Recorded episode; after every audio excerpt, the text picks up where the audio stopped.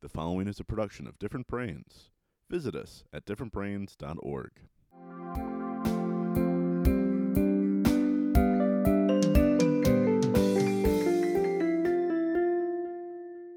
Hi, I'm Dr. Hackie Reitman. We're continuing our conversation with my friend Dr. Bankole Johnson from the University of Maryland, who is one of the world's authorities on the brain and addiction and so much more. Paul, welcome to our show. Thank you for having me on your show. It's great to be here, and I'm looking forward to our discussion this afternoon. I noticed on your uh, your fascinating website, bankolejohnson.com. you're quite a writer and you write a lot of stories and everything, but you also take note of certain uh, news stories going on. And, um, I'd like to get your comments on the opioid crisis and the recent emergency that was declared about it? Well, as you know, the opioid crisis is upon us, and it seems to be deepening rather than getting any better. And for the first time, um, the lifespan of individuals in the United States is decreasing. And that tells you that it's a powerful, it's producing a powerful toll in the economy, and this is going to be a toll that must be borne by our health system. But there are many reasons why this has happened. But one of the myths to, dis- to really dispel is that this is not a simple phenomenon because people are bringing more drugs into the United States. That's probably true. But this was a crisis, I think, primarily created because doctors couldn't treat pain very well. They were being told they weren't given enough pain treatment and pain medication to the point where now doctors were overprescribing pain medication and the number of people who were affected has mushroomed.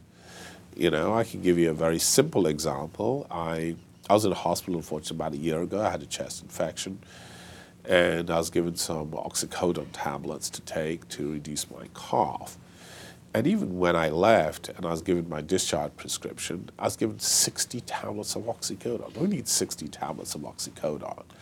But the protocols where I got 60 tablets of oxycodone. Now, if I took those oxycodone, as soon as I got home and I, my, my, my wife opened the packet and she saw all these oxycodone tablets, she did the smart thing. She just opened up the, the, the loo and then she dumped practically all of them in them, and, and that was it. But you can imagine if you had those sitting on your shelf, and now you have something else happen. Well, here's now some oxycodone for something else, and now here's now continuous oxycodone. Now um, your family now has access to it. Um, Lord forbid your kids have access to it. So there are so many of these tablets that were being dispensed that the level of addiction was being picked up. The second point was, I think, a lack of good medical training. You know, if you are in any, almost any university in the United States, I always tease, and sometimes gets me into trouble, you know, but, you know, we had a sort of Ebola crisis in the United States, and we all had to stop to learn about Ebola and how to detect cases, etc. It took probably a week to a month of most doctors' time to get up to speed. Well, where were all the cases? Yet when you go to medical school, you get probably two weeks of treat uh, of uh, work and help on learning how to treat pain. You get a couple of weeks in addiction, and no one's teaching you how to deal with the opioid crisis. Yet it's what's killing 64 to 65,000 Americans. So in a sense, the medical system and the medical curriculum move very slowly and are not responsive in the way to helping young doctors learn how to treat pain and addiction better. And, you know, I consider, as you know, pain a neurodiversity, and that our neuroplasticity changes the wiring in your brain as you go. Um, American medical schools and residencies give very little training for pain, for autism, for Alzheimer's. It just isn't unless you're sub, sub, sub specialized.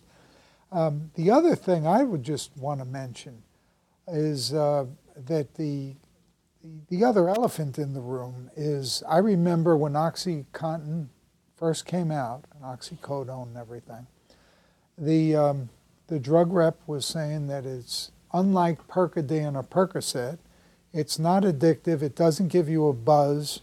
You don't have to worry about that. You just and I was always of the ilk that I would educate the patient, like before I did arthroscopic surgery. I'm going to give you a cryo cuff. You're going to come in the day after the surgery. You're going to be walking.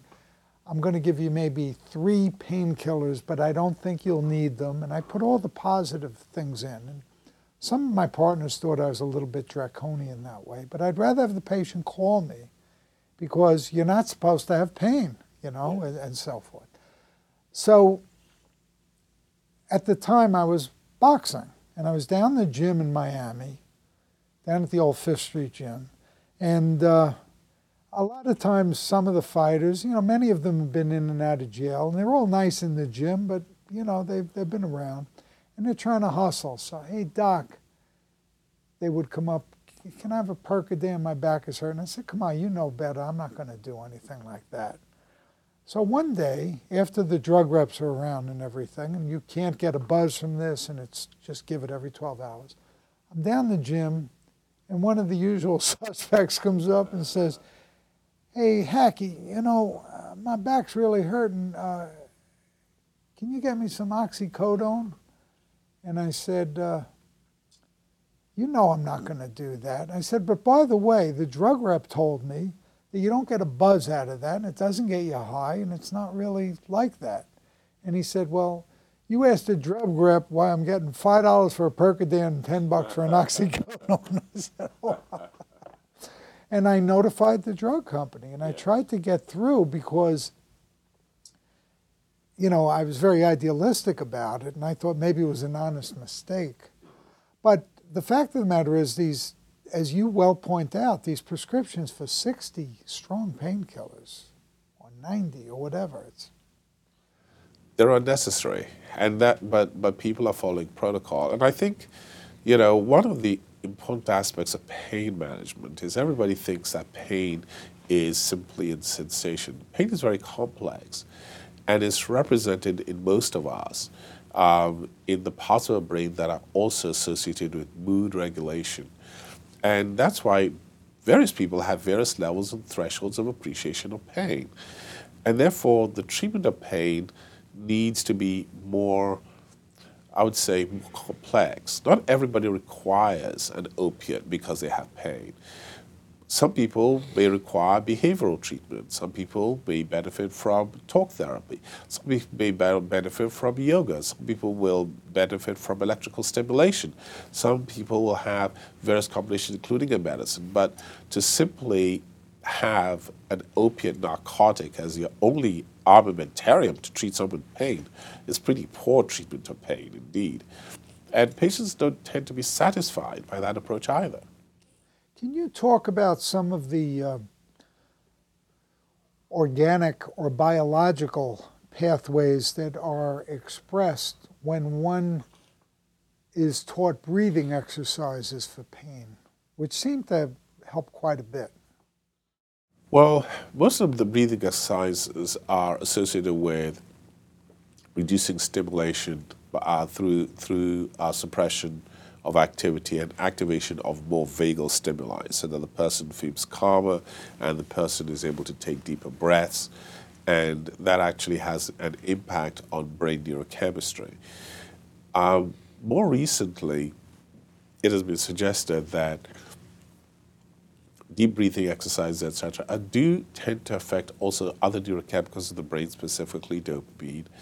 And those produce, if you like, um, because dopamine is also linked with, and co-released with opioids in, in the brain, it actually produces a sort of euphoric effect. Now, people don't feel pure euphoria, but they feel relaxation, they feel a reduction in tension, and then the use of either deep breathing exercises or actual physical exercise, riding a bike or being in the gym, might also be important for the modulation of pain and the modulation of addictive processes. And that is actually being studied quite actively now at the National Institutes of Health because the more we can incorporate our understanding of more natural ways to improve our mental health, the better it actually is for everyone to be able to uh, prevent uh, mental illness and mental disease. You know, one of the uh, jokes as I came as I told you this morning when I came in was I said, you know, not many people wake up and say, gosh, what am I going to do for my brain today? How am I going to optimize my brain today and make sure it's in great working order?